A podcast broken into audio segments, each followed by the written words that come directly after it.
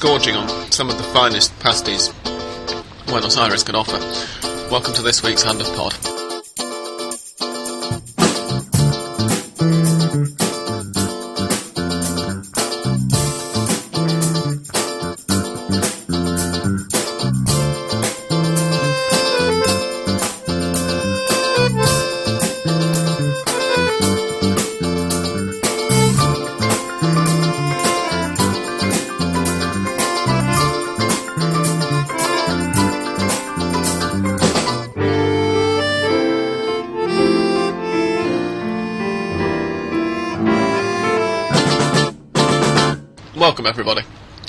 Apologies for the very full mouth that I've got while speaking. Um, we're missing Seba this week. We're what was the analogy you used in the email earlier, Dan? We're, Um, we're like Real Madrid without. No, no, in the email was we're like Adelaide United without Marco Flores. That's right.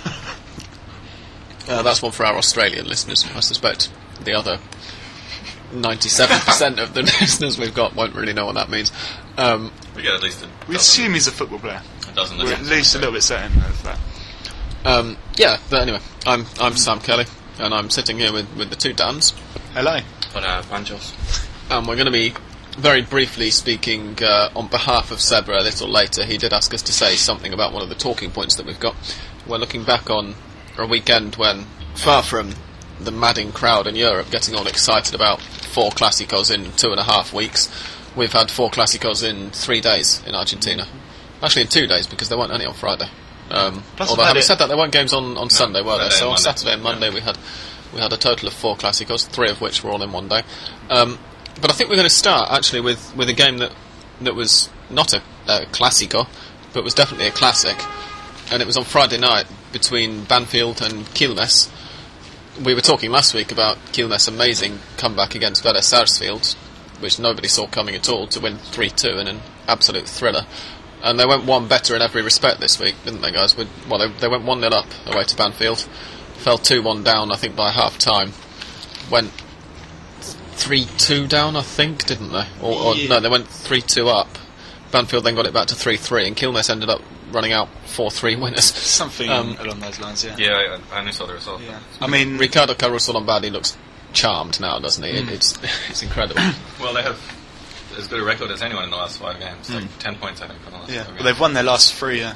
Yeah. So, they're in a row. Uh, I was reading something I think that said that if he'd been the manager for the whole season and, and they kept up this kind of Yeah. form, that they'd be um, they'd be challenging for the Sudamericana places, which which, which is improbable, obviously. But very That's interesting you say about that, the Classico, because I saw something that described it as a Classico because both of them are from the south of Buenos Aires. They called it a uh, Clásico del Sur, which I think was mainly the press getting a bit carried away with this whole um, four Clásicos thing. So I don't think we can really call it a thing. But it was definitely a classic, yeah. yeah. And no, you just have to have to admire the fight of Quilmes because basically what Caruso gives you, as we said over and over again, you know, he's a crazy, crazy bastard. But he definitely instills a bit of fight in his teams, and yeah, to come back, well, at least once from behind and maybe twice, as we're trying to do ourselves. Actually, no, I think it was three two to Banfield. And then And- they and come they- back 4 3. I think you're Because right. if yeah. um, b- b- because I had I, I missed about fifteen minutes spell shortly before the end when I had to, to go and meet somebody off a bus. He was coming around to my house and, and we got back and I missed 15 minutes of the game and got back and Quilmes had scored twice. Sounds about right. Seba, mentioned, Seba sort of had said a couple of weeks ago that oh maybe they- they'll have a chance of um, saving themselves. Do we still Definitely. Do we still But- think it's ridiculous or because we, we It's kind of not laughed at it a I, couple of I, I did, and um, and as as Seba pointed out, um, the the fact well as as kind of I questioned and then Seba clarified the fact that they were for a long time the only side in the table Right. without with, with fewer than one point per game in the relegation table made it look like they were far you know farther adrift than than they were. But they've now got 31 points from 31 games, and if they win again next weekend, and the the right results go the other way. I think Olimpo need to lose or something. Um, Huracan would probably have to lose, I'm sure. then then Quilmes can actually leapfrog themselves out of the the automatic relegation spots and get into a playoff place. Which be with incredible. Well, you Yeah. can actually leapfrog yourself, Sam, but you, sorry, yeah, right, yeah, they can they I'm sure can, some contortionists could, but. they can lift themselves out of the relegation And spots. leapfrog others. But Uh, yeah, it's- at the other end of the, of the form scale, we've got uh, Estudiantes. Uh, I think they've taken about two points from the last five games kind of In thing. all competitions, they've gone eight games without winning, Um, which is a hell of a lot. wow. For it. Yeah. Yeah, and I don't know. I was wondering, uh, what was the result of the weekend? They It was nil four against Vélez. Oh right, of course, yeah. They lost In the four 0 to Estadio Vélez, um, which was an astonishing result, really, considering that. And in their own stadium as well in La Plata. right. Uh, Couldn't have made Berizzo very popular. This was the equivalent game we, we went to last year. Of course it was. Yeah, Yeah, I yeah. forgot about Which that. was was a kind very of the, dull the, nil nil. the title playoff. Yeah, it was a nil nil nil, but that, that result suited the Estudiantes. And I don't know what you can say about Estudiantes. The reason for this, I know that they've had real problems scoring goals because for a lot of last year they managed to make do with basically not even playing a striker. They had uh, La Gata Fernandez, who's a very talented player for me, playing as a as a uh, solitary striker, but he's much more of a kind of secondary striker. Right. He doesn't lead a line. And they've had the Uruguayan Lopez this year back, and but he started well, and now he's not finding the net. And yeah, they just can't seem to score. I think they've gone about at least three games without scoring. It's yeah, pretty worrying. I think they've got 17 points, and at this stage, last year they had 27 points. Hmm. Um, yeah, so there's various reasons. They, they don't have a striker. You could look at the distraction of the Copa Libertadores. Which they've also been underwhelming. Yeah, exactly. I mean, like if, if they're concentrating on that, They're not they're, a very good job. quite a of it, precarious situation, drawing nil nil with uh, Cerro Porteño uh, in the first in the home leg of that. So you know, if they're supposed to be concentrating on that, they should be doing a bit better. You'd think. Uh, aside, them- aside from that, they've had a lot of injuries, and they've got a lot of players who are, as in Veron, especially a lot of these guys who are playing but sort of half injured. Uh, It says something, doesn't it, for their desperation that last week. In fact, it was before we recorded last week, but um, but we didn't mention it in last week's episode that Veron invited Martin Palermo to, to come and play for them. You know, that, that that's something for the goal scoring struggles Yeah. they're having. Although Palermo has now got two in two, as we predicted last week he would when he scored against Huracan. And I'm sure we'll move on to talk about his goal this week. course It was a yes. fantastic goal, but I think no. Um, for this week, yeah, Estudiantes have been much poorer side than last year. But take nothing away from Vélez, who were absolutely fantastic.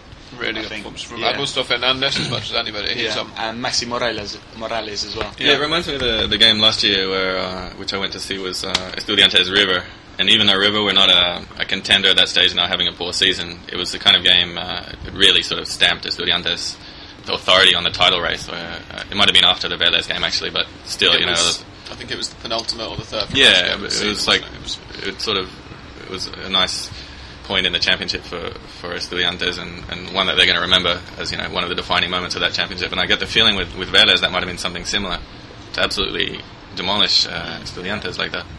That's really impressive. Although I must say, kind of, I watched Estudiantes quite a lot, more probably last year in the Apertura than this year. And compared to how they played in the 2010 Clausura, when they actually finished second, they they were a lot poorer, I think, in last term because in yeah in the summer or the winter here of 2010 they lost um, Jose Sosa, Boselli, and who else went uh, left back. Went to Almeria. Clemente Rodriguez as well. Hmm.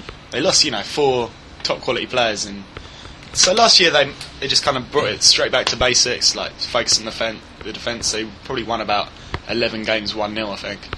I mean that's a complete guess. I wouldn't take that as a proper statistic, and it seems to just carried on downhill from there. And whereas before they were grinding out these nil nils, now they're kind of they're not finding that one goal, and we're Well, also the, not the looking other as possible explanation um, is, is the change of coach. We have Of Benito course, in charge of now, and One thing that was all over Twitter during the, the last half hour or so of the Vélez game was that Berizzo is not Alejandro Sabella. right. No. Um, he, he started out, you know, it was understandable the way he started. He was getting some some results and and not getting other results, and it seemed, you know, very much like a kind of transitional period. But he doesn't really seem to have bedded in. No, and you had the feeling at the start that the players were kind of on autopilot and, and doing what they were doing. I wonder, year. yeah, I wonder if one of the problems is you kind of look at Berizzo and then Sabella. Both of them were in a fairly similar position when they took over. They'd spent a lot of time with a particular coach as their assistant without doing much coaching themselves. But uh, Sabella was the assistant to Daniel Passarella for a long time, and Berizzo to Bielsa. So you know, two high quality coaches. And you wonder if this is coming through like uh, Berizzo's trying to play more of a you know, Bielsista system, but he's just not got the players to do it. Whereas Sabella played a bit more pragmatically, he kind of used the players he had in the team. And yeah, I mean, I wonder if that has a bearing on it. Maybe Bear with us a minute whilst we try and keep Zombie away from her. Snacks. He's Oh. eyeing them. He's Pastries. got greedy, greedy eyes. Yeah. Um, No. it was a bad weekend, really, all round for, for both La Plata clubs um, because Gimnasia took the lead on Friday night before going down 2 1 at home to Newell's Old Boys. And when you lose at home to Newell's Old Boys this season, you must be. Yeah, that used to be my banker in the in the predictions. Yeah, Um, always rely on them to lose, yeah. but And um, well, what, one prediction that, that one of us got right uh, from last week or the week before was that something that I said, which is that Angel Cappa was the second manager of the Clausura to sorry, not the second manager of the Clausura, but the second manager in a very short time um, to lose his job. And Yeah. uh, uh, who was the, the one we were talking about two weeks ago? Completely bloody forgot. It happens so often. Uh, yeah, and I think as I said at the time, I, Sensini, in fact, All right. Newell's, Newell's ex-manager. as as I said at the time, I can't really see the point because I don't know what are they what are they Yeah. going to do with how, how many rounds left? Seven. And I think we all said that when, when they're in the relegation struggle, then the, the worst thing they can do is bring in a manager now who's not going to have chosen the squad, who, Yeah. who's got a drastically different way of thinking than Cappa has, which which is going to be the case because Cappa has, has demonstrated with two different clubs in the same season that he's not geared up to, to fight against relegation. unless they bring in uh, Menotti, it's probably quite unlikely. Yeah. yeah, exactly the same. It makes you feel for um, Guillermo who, who, like his ex-teammate Martin Palermo, now has two games in two, two games in two goals, two goals in two games. Um, but he really looked like the only Gimnasia player who was trying on, on Friday evening.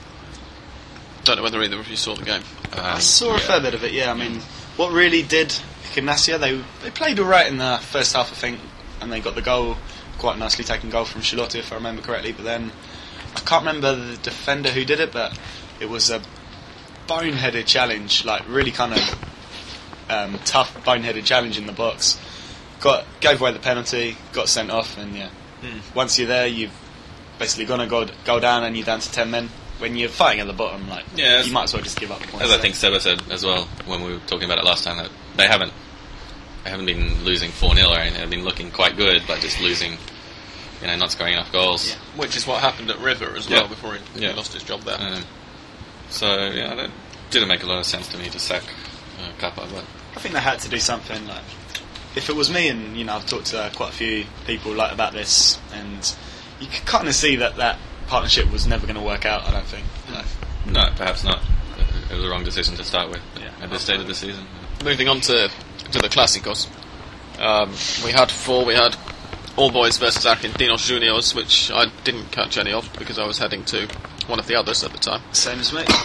We also had San Lorenzo against Huracan, which was a 3 0 win. All Boys Argentinos finished goalless.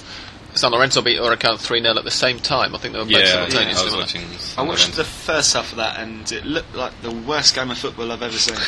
Not just because it was boring, but just because both teams were awful. Hmm. And then I kind of yeah left to head down to the Racing Stadium, and all of a sudden I got a text from a friend saying it was three 0 I was like, how quite did that happen? Yeah. But And then uh, the, the game that both English Dan and I were at, we were at opposite ends of it, but actually on the same side. I was in the Racing end, was Racing against River Plate. Which let, us talk about that, shall we, Dan? I've, I've- I've been looking forward yeah. to this bit for it. Um, So good. the it, result. It, it was it was a very big win for River. I thought it was one 0 It was a uh, huge final win. score with with a penalty from Mariano Pavone. But um, uh, let, let's start off with the, the discussion of um, the fact that it could easily have not been through a penalty because the penalty came from a challenge on Eric Lamela from uh, was it Cahais? Matias Cahais. Yeah, uh, former Boca defender, if I'm Mm-hmm. not mistaken.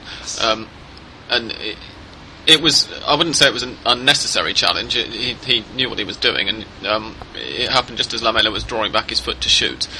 But right after going round maybe five challenges Yeah, running down from it. the halfway line. I watched the goal Um, today actually, uh, um, the goal, the, the run that led to the penalty Yeah. earlier, and it was it was fantastic. He managed to run about forty meter, like Hmm. about forty meters to get into position, and yeah, um, I don't think he kind of really beat anyone, bamboozled them, but it just kind of stormed past about five players Yeah, that's what are absolutely left standing. Yeah. That's what Lamela does. He's not so much beat a man like Messi, No. but he sort of glides through. Sort of like a Ronaldo, you could say. Well, no, I don't I don't know because Ronaldo tends to. R- Ronaldo's more of a kick it past him and then run very fast. Kind Yeah, of winger. true. He Whereas sort of Lamela has got around. like tricks. he's, he's, yeah. he's got technique, but he's. Yeah. I mean, you're right. He's he can dink past a man, but he's Yeah. he's, uh, he's very well balanced and, and yeah, athletic as well when he has to be. Um, and he, he also had a did he have a really good chance before that as well? Like he, I think he, he made another really good run and he- set somebody up. Or yeah. He, had a well, he set Rogelio Funes Mori up. That's right, yeah, It's yeah. a surprise inclusion in the starting eleven. River. Have played a kind of 3-4-2-1 for most of the season so far, but on on Saturday they switched to a 3-4-1-2 with Lamela in behind Mariano Pavone and Rogelio Funes Mori. Gabriel Funes Mori can't make his mind up what he wants to be called. I don't think it really matters. Like he's Um, terrible. and it was it was a really good chance, and he pulled it yeah. just wide of the post, which for a striker who uh, admits himself to being a confidence player, although I'd normally do lay into him, and I, I was certainly inwardly at least I was shouting at him when that happened. Obviously, I wasn't going to get up and express my feelings when I was surrounded by Racing fans. Um, but it, it was maybe understandable as to why he missed that one when he's been struggling for playing time recently. No, I thought he kind of snatched at it. It was- But it, it was a fantastic pass from from Lamela. But it was typical of his, of Funes Mori's play because he, he did he did uh, help out in the lead, in the build up as well because there was a couple of nice Yeah. little one twos with Lamela and so he's like a generally all round a, a good player. But then yeah, he just I don't know he, he freezes in front of goal or he does at the moment. There was an interview, well, an interview, a, a quotation that our friend Joel Richards used Yeah, in an an article recently. Um, oh, really? Yeah. Jo- oh, okay. Sorry, Joel. I know you're listening. um, in which uh, Lam- um, Lamela, Funes Mori made, made the point that his successive managers, Astrada, Leonardo Astrada, kind of got him to work on, on finishing more, and Angel Cappa was more about getting him to get involved in the link play and his touch and things, whereas JJ Lopez basically has taken him to one side and really worked on his confidence, which, as I say, he, he admits himself to being a confidence player. So it's, it's probably the right way to go. Um, whether I'd be happy if he was starting every game alongside Pavone, I'm not sure. I certainly wasn't when uh, at the sec- start of the second half, Pavone had been subbed off to be replaced. I think it was Ezequiel Cirigliano. I'm not sure. Um, defensive midfielder because Juan Manuel Diaz got sent off shortly shortly before half time for River Plate um, for a very silly challenge. And JJ Lopez actually got sent off at the start of the second half as well for coming out the tunnel late. The, the Argentine FA have passed down a I, I think I'm safe. I I don't think I'm being biased in saying it's harsh because it happens. It seems to happen to at least two managers a weekend. I don't think it's harsh. I think it's It makes No, sense it's- because before the rule, it was absolutely ridiculous. I think, Yeah.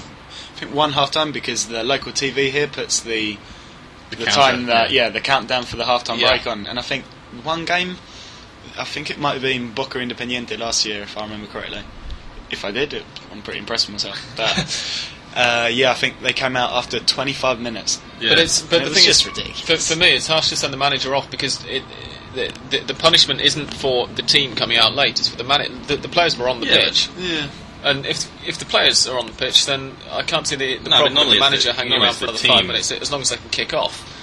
Are Um, you sure it was the manager? Normally it's, a, it's because the team, the whole Yeah. team no, is the not team out. the team are all on the pitch, and, and Well, I'm guessing they can't Lopez start the game anyway the until the manager's there, so it's the same thing, really.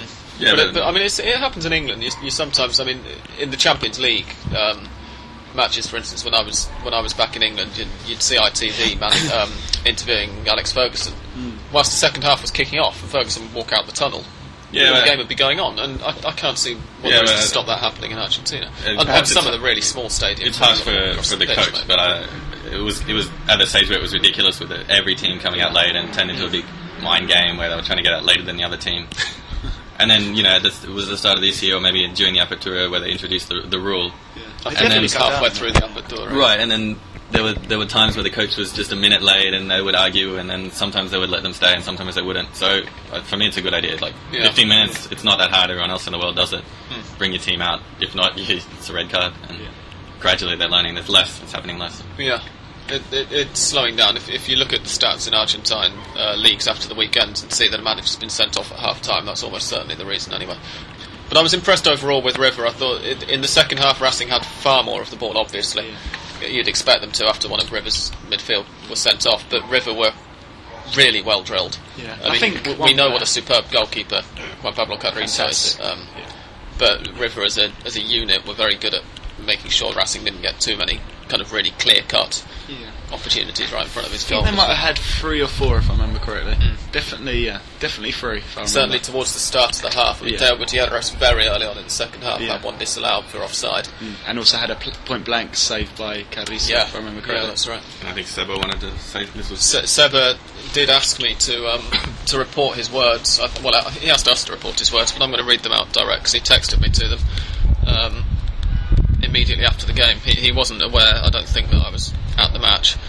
Uh, he sent me two texts. The first one says, "You always beat us. You, of course, at River, and us is Racing. Even with nine men, one sent off and 90 minutes of Funes Mori. Congratulations." Um, so I then texted him back and told him I'd been out the game, and, and he, he replied that his consolation is that we lost and the ref had nothing to do with it, which feels a lot different. And added that he told us all that Lamela was the new Cristiano Ronaldo, which I think actually you mentioned last week, didn't you, Dan? Um, Uh, no, that's that's Seba's theory more than anything. I think I I think he looked, looks, the- he yeah. looks like him. I and he compared the definitely haircuts. does, no, Yeah, yeah. and, and the attitude. and the, the Um, prance, but apart from that, yeah. Yeah, Uh, so, so it's it's nice to know. I'm sure listeners will, will will be pleased to know that even though Racing lost, even Seba's happy with this one. I think we can, we can stop talking about Racing as a contender. Yeah, it's it's gone. They've Yeah. lost. I think we were talking about this just before coming on air. Hmm. In the last seven games, after such a good start, they've lost five, one one, which was the one that counted. So you can't be too upset. Against Independiente. Yeah, and drew one. So I think Racing are down in 12th now, if I remember correctly, and eight points off the lead. Hmm. It's it's over. Right. Yeah, tight though the title is, as, as we said about Boca a few weeks ago, there are too Yeah. many clubs above them Yeah. who will also Exactly, pick up yeah. points to, for them to really be able to do it, really. So It's, Boca uh, Independiente was the other Clásico. It Yeah. was, which was played last night, which is why we're recording on a Tuesday instead of a Monday this week, because it seemed a bit daft to be recording on a Monday and not knowing what the score of one of the main matches was. Um, and I think we all felt felt slightly after the match as if, you know, uh, we delayed our recording for that. It, it wasn't a classic, albeit it was Yeah, a was- classic. was alright, uh. There, there was a very good finish from Martin Palermo. Yeah, the opening game goal, finished one-one. Um, Boca probably had the best of the. Well, they did have the best of the, the first half, and Martin Palermo's got a lovely. It was like a volley back heel, basically. Uh. Taco, as they yep. them in, Yep. Argentina. Who was the cross from? It was from Mouche, I think. Yeah, Actually, yeah. I think that's right. Really, really nice goal. Uh, and then the second half, well, Independiente came, came out and they were pretty much dominating possession and creating a lot of chances. Uh, Falcioni took off Riquelme, he took off Palermo, and then Independiente scored. Also, it was a very good goal, I think. Uh, It was, from yeah. Um, it was from can't- Lucas Villafáñez, Mhm. who's uh, a kid so young that he doesn't even have his own Wikipedia page yet, at least not in Spanish.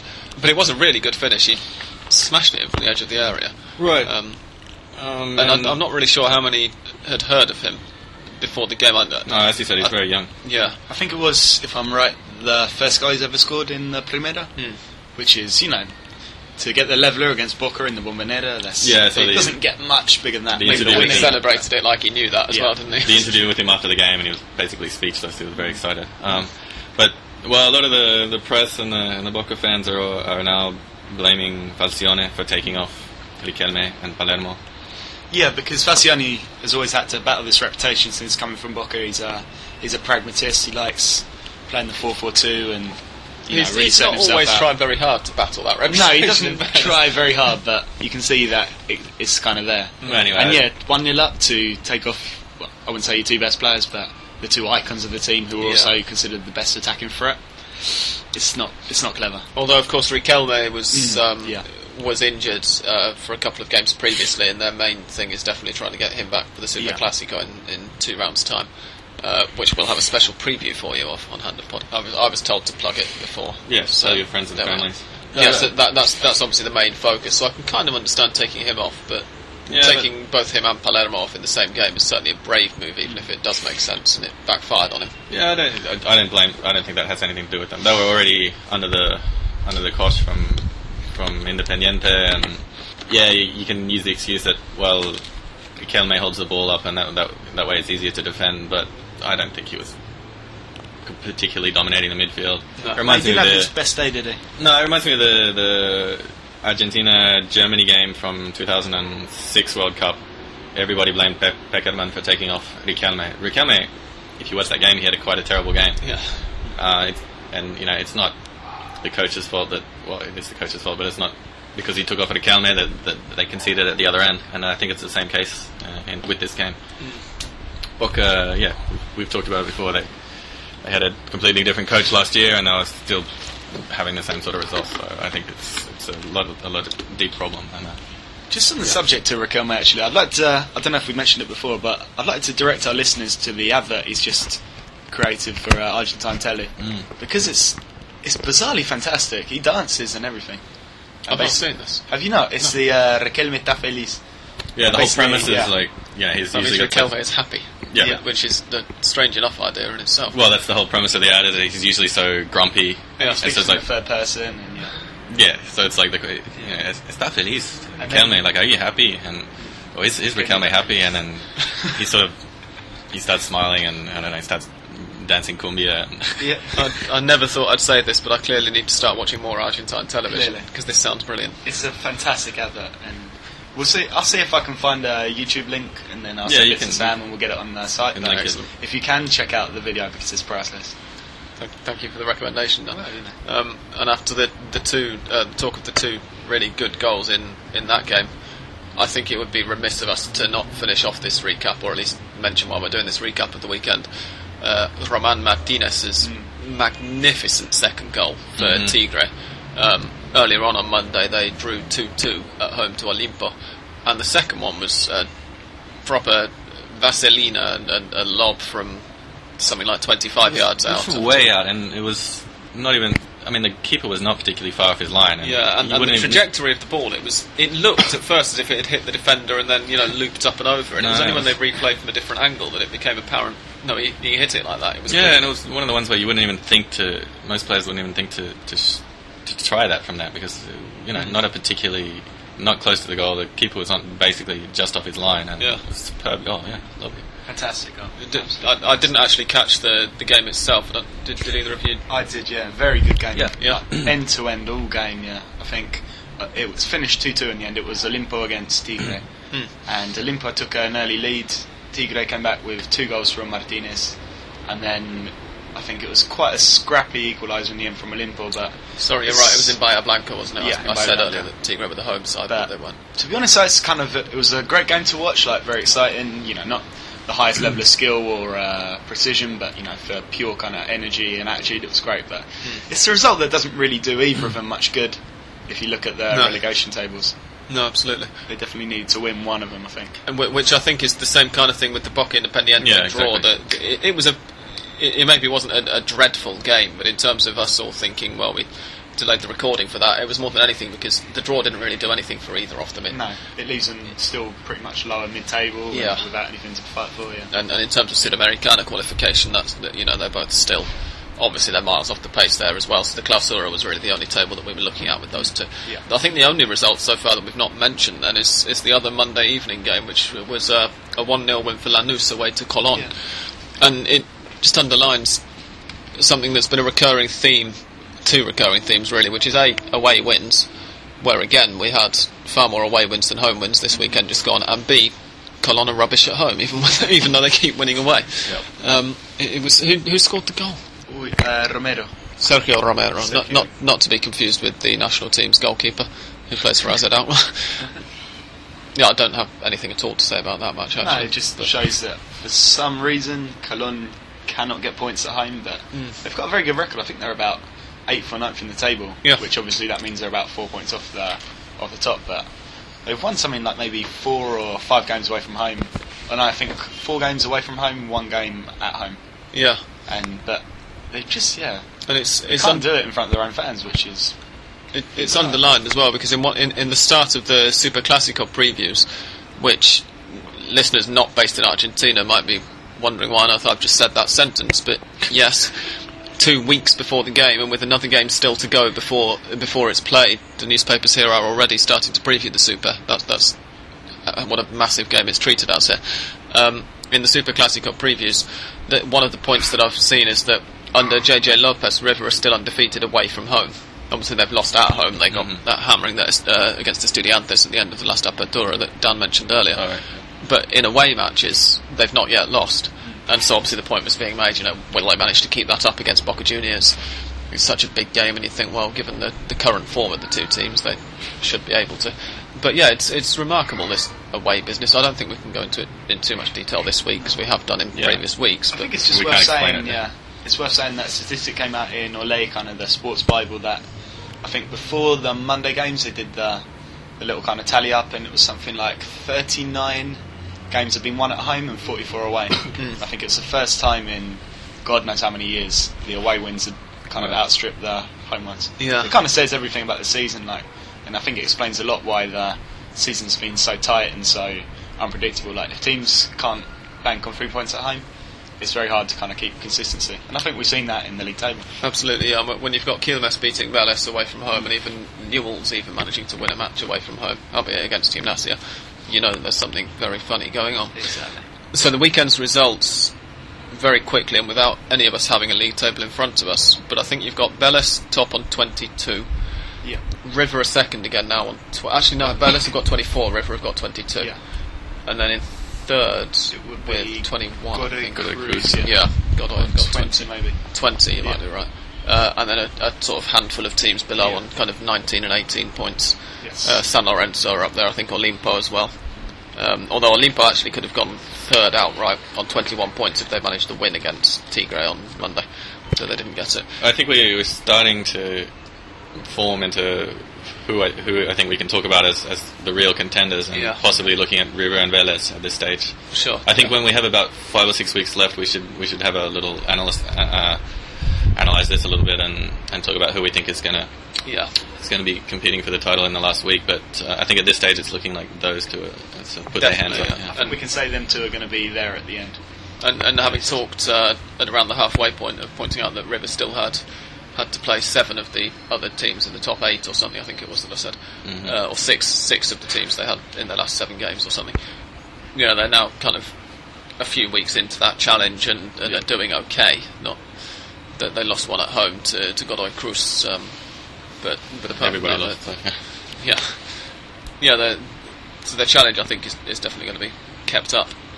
Um, are we going to mention Eric Lamela and, and this think, yeah. this story that came out yesterday from a, a new newspaper here in Argentina? It was actually in their first edition, yeah. Yeah, saying that um, Eric Lamela has has been sold apparently to, to a group of businessmen who are going to sell him on to a European club in June. It seems plausible. It's certainly believable given The, the fee was given the fourteen context million of the talk. dollars, was it, or euro? 14 million euros for 80% of his transfer because um, IMG, who are uh, a managerial group, already owns 20% of it, which I think values Lamela himself at 17.5 million. But you have Mhm. to assume that they're going to be wanting to to make a profit Yeah. if if they are indeed going to sell him on in June. I mean, Lamela was was on record as saying he wanted another 12 months at River after the current season ends, but obviously, as we've all mentioned before, River are fighting a, for economic survival as well as for survival in the, in the relegation table, so they've they've got to think about the money essentially. Right, and one well, one of the, the stronger rumors was that it, it was going to be sold to he was going to be sold to Juventus Mm. uh, by this group of businessmen. But yeah, we have to stress that this basically came out in this one newspaper, and it hasn't been picked up by a lot of the others yet. So, I mean, it, as you said, it sounds completely plausible, but we might have to wait and see. Yeah, I mean, I He'll, guess he'll certainly be going to Europe either this winter Yeah. or next winter. And uh, when we say winter, of course, we're talking about South American winter, European summer. So I don't think it's too too much of a stretch to say keep your ears open on Hand of Pod and keep your eyes open if you're watching on internet streams or television around the world because he's certainly a star of the future. Um, I guess for me, what I'd say, like the biggest implication of this, aside from you know, we could sit here speculating about which club he's going to go to, and I'm sure I'll be o- be doing that later in the week in some way or another. But I think yeah, the, probably the biggest implication for River is that they're a club with not much money, and if this turns out to be true, and it's at this point we've got to say it's probably a fairly big if. It might mean they'll be able to keep Carrizo in the team, Mm. and because I think he's got a six million euro buyout clause from Lazio. I, th- I think it's something like that, yeah. And a, Yeah. a group of River fans, um, and we have to stress actually after, after seeing somebody ask Joel Richards about it on Twitter uh, a couple of days ago that these are fans, not the Barra Brava that we're talking about, um, have clubbed together and are trying to to put up enough of a fee to help River buy Carrizo, which is something similar, I think, to to what happened when Mario Kempes uh, was, as they say here, repatriated and, and moved to River as well. I think something similar happened then in 81 or 82 or something. If they could keep Carrizo in, in the team, that's a massive, massive Yeah, success. he's worth a lot of points for Yeah. Yeah. Probably more at this stage, you'd say, than Lamela. For all the talent that Lamela has, like, if you had to pick the t- pick out the two players, which is the most important for the team at the moment, you'd have to go for JP. Yeah, definitely. Which, funny enough, I heard, I think, I can't remember what game it was, but they referred to Carrizo as JP. Really? Yeah. I think it might have been the. JP or JP? JP. Yeah. JP. I think in yeah the Spanish one would be Juanpi for that Yeah, name. yeah. But yeah, it was it was kind of strange and JP Carrizo. he, he was um, actually very much like Lamela. He he knows how good he is, doesn't he? Which which might Yeah. uh, is, is Yeah, often he's cited as, as part of the reason he never really managed to do what he might have done in Europe because he's got a very big ego, let's say. And after the Racing game, he was he was giving a TV interview and saying, you know, I feel like the best. Uh, it was I know some River fans were because the, the the edification of Juan Pablo, uh, the John Paul II is happening at the moment, I guess, and uh, yeah, like, they call him. They started calling him now uh, uh, Juan Pablo Carrizo. They started calling him San Juan Pablo and stuff, you know, as in like San Ica kind of thing. And there was some, a few references made to the beatification of Juan Pablo Carrizo II and all this sort of stuff. I think you might need uh, Libertadores before that. yeah. yeah. don't know if uh, Benedict Benedict is a um, a River fan, but it could speed it up a bit. Yeah, well, he, he might get the chance next year if he does stay, because um, obviously if River were to to get the championship, then then that would qualify them, and if, if they weren't, then I think they're going to be finishing high up enough the, the Clausura that they'll be able to challenge for a Libertadores qualification spot in the Clausura, as well, of course, as returning to continental action in the Sudamericana. That looks more certain with each victory they Yeah. get now, because of course the table for that closes with the end of the Clausura. Um, you know, as a River fan, it's it's easy to be optimistic at the moment with, with the team But it would be very nice if they could hang on to Lamela for another 12 it would months, be as you say. fantastic for for that. Yeah, I mean, if not, then then it looks like we'll be hanging on to La- Lanzini. At least nobody's really talking about him. Mhm. But to be able to get Lamela and, and to keep him for for another year would be brilliant. Yeah, absolutely no denying it. Uh, we're going to take a really short break, and then I suppose we can come back with Mystic Dan if you're Uh, feeling connected enough with the stars, Dan. yeah. He's fixated on the donut, so I think that's sucking his mystical powers at the moment. Well, we'll let Dan eat, eat said donut, and then we'll. Uh, did, you- did you want to talk about um, Booster and stuff? Of course, yeah. Yeah, no, it's, okay, so we'll, we'll take a, a very short break now and then we'll be back with, with a story of mystery and tragedy and woe, really. Uh, it, it's very sad, so maybe while this theme tune's playing, go and get a box of tissues. And uh, it's a bit of a tearjerker. We'll be right back.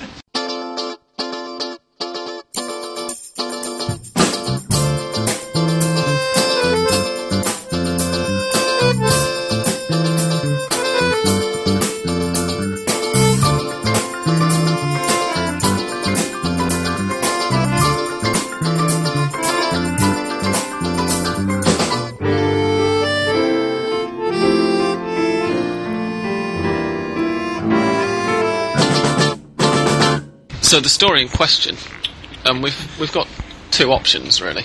Whilst English Dan is, is pouring his mate, there's um, th- there's one which isn't so much sad as just slightly troubling, which is Cristian Fabbiani has has been in the papers again, of course. Yeah, it's just his usual kind of monthly scandal where I think he was um, accused or actually charged with groping a nightclub worker, N- not just any nightclub worker though, Dan, but a young a nightclub young worker. nightclub worker, which is what the paper said, but I can't. Yeah. Not sure how young she could have been uh, working in a nightclub, but Do old people work in nightclubs? No. um, but yeah, apparently he touched her inappropriately in, in very private parts. Um, As opposed to touching her appropriately in a very private part. well, you never know. But yeah, the word the word inappropriate was used by the newspaper, by the way, not by Dan, so I'm not Right. making fun of him. But um, a much, as, as you said, probably the big story around the world this week, I think, has been um, uh, Walter Busse is a Yeah, Independiente player. everyone's talking about it. And uh, so he was in Puerto Madero, which is a nice um, waterside neighborhood of, oh, well, not a neighborhood my, of, my neighbourhood. yeah, kind of, um, of Buenos Aires. He was having, I guess, eating with, in, a, in a restaurant with his brother, and they met three young ladies. Uh, so one, known as the Black Widows, we should. now they're known, then they are now known as the Black Widows. Um, and well, one thing led to another. They they got on well with the boys, and the boys took them back to their, their apartment, which was here in Caballito, Just don't know that, mate. Down the road here. next thing that they knew, the, the Walter Busse and his brother woke up the next morning, um, completely groggy. I think they couldn't even move, and the girls had basically robbed everything in the house, including electronic equipment, cash, um, the dog Tolito. Kidnapped the dog, Inferno. Well, yeah, they kidnapped the dog, yes, uh, and the Mini Cooper, and I think like the guy, like the guys, literally couldn't move. They were he didn't show up to training, kind of thing, and they sent someone around to the house to check on him, and they, they found these guys lying there, unable to move. Um, And, and so, what happened when Walter Busse's girlfriend found Well, out about this? she- happy. No. Fair to say she wasn't She's happy. got he's got a stunning girlfriend, um, and she took to Twitter and dumped him basically, and then started abusing the crap out of him on Twitter, and everyone started like she had about forty followers, and then now she's got thousands because everyone started following this girl, and uh, yeah, she dumped him, started abusing him. Um, and then she, she started a campaign to get the dog back, which is which has got a Facebook page now. We should clarify that she, they, they've since given an interview, um, and, and she's stressed time and time again that she still cares very much for him, Uh-huh. and that she still hopes that he's okay in all of this, uh, without once saying that she's going to take him back or anything. But yeah, it's, it does seem to be all about the dog rather than, rather than the, That's a very cute dog. yeah. And, and it seems a bit heartless to laugh, but then it's also so easy, and you know, you can't get into it as well, didn't it? I mean, I'm not saying it's funnier because it happens to be an Independiente player, but it doesn't make it unfunny. And it, it, it certainly probably has helped Walter Busse's uh, visibility, let's say, in terms, of, yeah. in terms of his profile with visiting scouts and so on, because um, if, if any scouts are visiting Argentina at the moment who don't speak very much Spanish, I think they'll probably be asking their interpreters why this guy's all over the newspapers, because he wasn't really playing an awful lot for Independiente, or, um, No. or at least No, not very got- impressively when he did play. He got injured last year, I think. He um, had quite a serious injury and was out for about 12 months or something like that in cruciates. And then have been back this year, played about five games and made a pretty disastrous decision in the end to go to dinner with his brother. and I don't think, yeah, I think the Independiente coach, Mohamed, was pretty unpre- unimpressed with the story. I can't imagine why. Because, you know, this happened basically just after Independiente had lost the Clásico, and it's kind of a thing in Argentina if, like, the players lose, then the fans don't expect to see them out on the town and clubbing, like, the week after. They should be kind of in playing penitence. Hmm. and, right. yeah, just basically because he was out. I don't think, you know, there was any suggestion he was out, you know, like, doing a Fabbiani jump, dancing on speakers, or Well, maybe he wanted to drown his sorrows and just get paralytic. maybe. Terrible. Thank you. I'm here all week. Because I think in the end, yeah, it came out that they spiked the champagne. Basically, they got the three girls back to the house and poured some champagne. I'm not sure how the girls managed to do it. With both of the brothers not realising, but they spiked the, sh- the guy's champagne glasses with ketamine. Oh, horse tranquilizer. Yeah, horse tranquilizer. I mean, I don't know if anyone's, um, you know, implied that Busse's got, you know, the legs of a racehorse on the, on the pitch or anything, but it kind of lends itself very easily to puns now. Oh, it's a good thing they didn't get hold of Ivan Pichud, because Wouldn't have had any effect on me. I'll leave the obvious punchline unsaid there. Anybody who's seen the Let's- photographs we talked about a few weeks ago. After that brief little interlude, I think we had now better play some theme music and, and get on with Mystic Dan.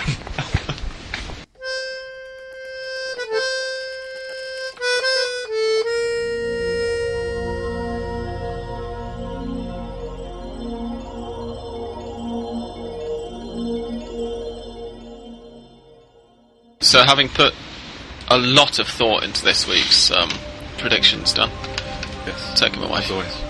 It's a clear night, so you know you can see the stars and map your results according to them. Exactly, that's what I'm doing right now. They're, they're basically illuminating the paper that Dan's reading this from as I'm writing the Shining. Yes. Um, well, I'll get into it. Uh, we have Newell's, Godoy Cruz, and I'm picking Godoy Cruz to win away. Quilmes Gimnasia draw, Olimpo to win away to Huracán, Colón to win away to Tigre, Racing to win away to Arsenal, Lanús Estudiantes draw, Argentinos to beat Boca, River to beat All Boys, San Lorenzo to win away to Independiente, and Vélez to beat Banfield. I think the thing that stands out there is that you've um, you've departed from your normal tactic of predicting a lot of home wins for the Well- first time this this week, which I this season, which I think probably means we're going to get an uncharacteristically high number of home wins this weekend. Yeah, I still, I still pick.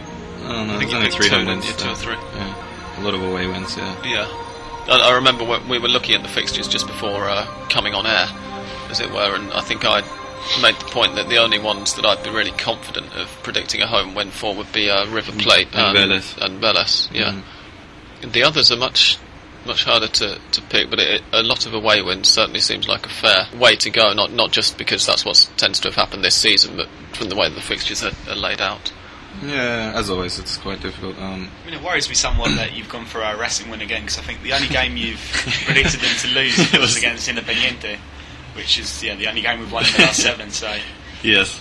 if like you could reinterpret the crystal ball Well, and see that was one of the ones I was coming. a little doubtful about. Arsenal coming off a, a win, right, last week. Um, Yeah, Yeah, That's very right. good win. That's one game we didn't mention actually. Um, a four-one win away to Godoy Cruz. yeah, of course. Yeah, they absolutely smashed them. Yeah. which um, I think that's probably so that's as much we need to say about that. to be a but yeah. doubtful result.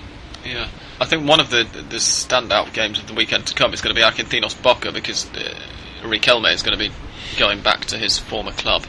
For those who think that Juan Roman Riquelme came up through Boca Juniors Youth Academy, You're he, he didn't. Just most of Boca Juniors legends didn't come up through Boca Juniors Youth Academy. In fact, um, Riquelme is from Argentinos uh, Cantera, let's say.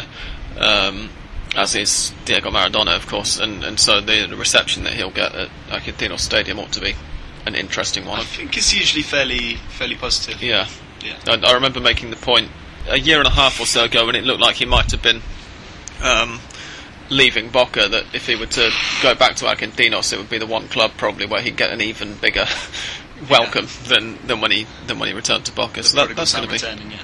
that's going to be an interesting um, interesting game to see, and also it'll be interesting to see whether Colón can keep up this thing of doing really well away from home. They're playing they're away to Tigre, which isn't an easy fixture, but No. but we'll see, we'll see. And then uh, Clásico, Independiente San Lorenzo. I would g- I'd go for San Lorenzo for that one. Yeah, I'd agree. Is that that's what you've gone Yeah, for, that's isn't it? what gone with. Yeah. It's another tricky week to call, but then that's that's why we love the Argentine league so much because it's not just a cliche to say that it's well, it is a cliche to say that it's um hard to predict, but it's it, it's true. become a cliche for a reason, and that's that it is very hard to predict. Um, the in, in terms of Libertadores at the moment, guys, we've got the first legs were played uh, last week, and, and both of the second legs will be played. I, I promise listeners, after I was very lazy about editing last week's podcast, will be played after I upload it this week because they're not being played till Thursday. They were both at home last week, Vélez and Estudiantes. Vélez beat Liga de Quito 3 0. Um, Estudiantes drew with Cerro Porteño 0 0. One of the things that we said when we were discussing this last week was that if Vélez wanted a decent chance against Liga, they had to get an advantage straight away before travelling to Quito and playing at altitude. That's probably more true now than ever, now that Santiago Silva has been ruled out of the match with injury. What did what what do you think is going to happen in these two games, guys? Estudiantes against Cerro Porteño looked I got a feeling pretty they'll. bad, didn't they? I mean, it, Yeah, I, I still got a feeling they might both go through. Uh, I think Vélez will be okay with I think we can count Vélez in, you know, not wishing Yeah. to tempt fate, although I don't have much love for Vélez, but I'd like to see the Argentine Argentine team is still going through at this point. Yeah, I, I think Liga are going to win on the night, but I don't think that they'll win by, I don't think they'll by win by enough to put no. Vélez out. I, I think it, they'll probably, I, I'd Yeah. say one or two goals they'll win by. And I think Vélez will get a goal, and that will probably be the end of it. I can't, you know, with the striking talent that they have, aside from the fact Even Silva's without out, Silva, yeah. I can see him having a goal. Yeah. Silva actually got injured during the game against Estudiantes at the weekend, but he didn't score in it, did he? All four of um, Vélez's goals came from different players, and as, I, and No, as I Moralez mentioned... got two. Pardon? Moralez got Oh, two. you're right, sorry, Maximo Moralez got two, Augusto Fernandez got the opener, and the, the David Fourth was- Ramirez. the former Godoy Cruz midfielder. Mm-hmm. Um, but Augusto Fernandez is in magnificent form in Great both yeah, competitions this probably season. one of the, the, the players of the tournament. Yeah, I mean he's a number eight, a kind of box to box midfielder, but he's been scoring. Seem it seems like a goal a game. Yeah, You know, it probably isn't three- exactly a yeah. goal a game, but it's certainly he's getting a lot. Yeah. No, no, he, he hit two against Liga last year. Uh, Hmm. Last year, last week. So thanks to him, they're kind of in this really strong position. And Yeah, he just seems uh, like a very, very strong player. yeah, I mean, I hadn't. I don't know if I hadn't been impressed with him, or he just his name hadn't come up too much before this point. But Well, he now he's seems- really ca- seemed to explode onto the scene. yeah. He, Somebody he seems a lot him more. to uh, like Enzo Perez last year in in Estudiantes in terms of having an impact. Like, you know, That's, that's a fair. He, he seems a lot more at home for Vélez than he did when he was playing at River, and he seems like the the pressure's kind of been lifted off him a bit. Yeah. Plus, I guess this season he might have had a bit more freedom because obviously uh, Samosa left, so that's probably left a bit of a hole in the team. Yeah. Yeah, and he's he stepped up. That Yeah, Estudiantes against Cerro, uh, Cerro Porteño. I can see Cerro getting a result. Like um, I kind of have a bit more of a view on the South American, you know, the South America as a wider continent, and they Mm. had a very good result on the weekend. They won their their Super Clásico They against did. Olimpia. Juan Manuel uh, Iturbe came on. A lovely goal later from Iturbe, yeah. And I don't know if he'll start or probably be used as a Impact sub. yeah, yeah. an impact, impact second half sub. Mm. But no, I mean, Estudiantes they need to kind of break this habit at the moment and score, Yeah, which is not the easiest thing. I mean, as well, Cerro have got a very good keeper, um, Diego Barreto, and they've also got a couple of Argentines apart from Iturbe that you know they're not well beaters, but they c- they do well. Like an ex Boca player, Fabbro, who's done very well and was in the he, he hit a teenager around the head. with a allegedly. gun or something. Careful. Oh, sorry. Yes, I, Yeah. this is all conjecture, of course. If we talk about Fabbiani, we can say whatever we want. But if we're talking about anyone Yeah. else, it's, it's allegedly. Yeah, this story was interesting. Like, we won't go into too much detail, but I think the implications were he spent the night with um, a fairly kind of young lady, maybe 19, 20. Again with the young lady. Yeah. They're trouble. They're just footballers need to stay away from young ladies. Yeah. And then, kind of, I don't know if he saw this girl kind of a week later with her actual boyfriend, or you know, like in some Uh, case, okay. in any case, they managed to get him into discussion, and so the allegations go, he went across and hit this uh, boyfriend in the head with a gun. Which makes you wonder what a footballer's doing with a gun in the first place. That's, that's Yeah, it's a lot of Fabbro questions that come up. Well, with all those young ladies around, you got to be careful. Fa- Fabbro's a former Black Widows. Boca player. Am I right in saying that? Mhm. Former Boca, yeah. Yeah, that, that probably explains it. On which note, how long have we been recording for, gents? I just want to, uh, wanted to say one thing, one more thing maybe about uh, in the preview preview of the Super Classico. Hmm. Um, I know that I noticed that River are playing All Boys, the, the rough and tumble All Boys team, and I think River has have Lamela. These are all guys on, on four yellow cards. Yeah, that's right. Lamela, Almeyda, and Ferrari. Mm. All probably the, the, the three most influential outfield players, all on four yellows. So it'll be interesting to see whether. Can't imagine they would get rested because three points is three points. Well, yeah, that, that's one of the points that was being made. Obviously, the Super Classico gets um, gets all the attention and, and the pressure's piled on it. But from JJ Lopez's point of view, and with All Boys being a direct relegation rival as well as Rivers, um, the three points that they, that are in play against All Boys are at least as important, if not more so, than the three against Boca. Right, so it'll be interesting to see if any of those three, well, how they play the game, and if, Yeah. if any of them get a, a yellow card. Although I think I'm right in saying that in the case of Lamela, he's been on four yellow cards since the penultimate round of the Apertura, so he's got he's actually gone quite a long time without without a booking. Or certainly in the case of one of Rivers' players, anyway. Who's, I think it's Lamela has, has been for a few weeks. Yeah, Because I remember him uh, about four weeks ago. He, he, as he came onto the field, he told the referee, "I'm on, I'm on four yellows." So Yeah. I don't know why he That did was it. Like, what do you expect the referee to do about it? But that was against Banfield, I, th- I think. I think it was against Banfield. Um, yeah, but he, he's gone a long time without without being booked, so he he might be risked. Send the But referee about it. yeah, Yeah. has a word with the referee as he comes on, and You, you wonder uh, whether the fact that um, Ariel Ortega isn't going to be featuring for All Boys as, as part of the conditions of his loan deal is, is going to help River at all there. I would think, if anything, it will help All Boys. yeah. But, has been playing, yeah. I think on this yeah, yellow card, um, they'll probably play a very strong team to go out because yeah, they need three points whether it's against Boca or All Boys. But I think you could probably say if they're winning one 0 or two 0 at half time, these players are going to be subbed fairly rapidly. yeah, I, I think that's probably a fair supposition. Yeah, uh, and also that it's probably written in the stars that Cristian Fabbiani will score against River. yeah, he's had his month rest since he scored his last two goals. So Yeah, Been enjoying himself. he while he has been has. obviously enjoying. Yep, absolutely. First division goal scorer, Cristian Fabbiani. We're, we're going to wrap up now. Um, It's been a pleasure. I just wanted to say. yes, likewise, gentlemen. Um, It's been alright. Um, um, by the way, if, if you're an Argentine and you're a supporter of either River Plate or Boca Juniors and you're listening to this, please get in touch with us because next week we'll be doing our big Super Classico preview in which Hand of Pod will effectively be coming full circle because, of course, our first episode was a Super Classico preview as well. We probably um, put on some suits or something, suits and ties. I think so. Yeah. Maybe have a cake. Um, Maybe well, red wine instead of Fernet. Well, we'll say that if, if you're a genuine supporter of one of the two sides, if you're Argentine and if your English is, is good enough to, And if you're in Buenos Aires. to, to take part, then then you'll get a, a Fernet on us if you come along to, to get. You need to be able to get to Caballito or at a push to San Telmo um, for around. What time do we record, guys? Six thirty or seven o'clock. Well, depends what time you guys It, make it, it. essentially, it normally depends what time I turn up. In fairness to to the others, um, yeah. So if if you're able to do that, then please get in touch with one of us via Twitter, or find the email address that's on the Hand of Pod blog, handofpod.wordpress.com, and let us know, please, because we're desperate for for guests. Hopefully, we'll have Seb about next week. But for now, from me, Sam Kelly, and from the two Dans, Ciao, we'll, we'll say Goodbye. goodbye.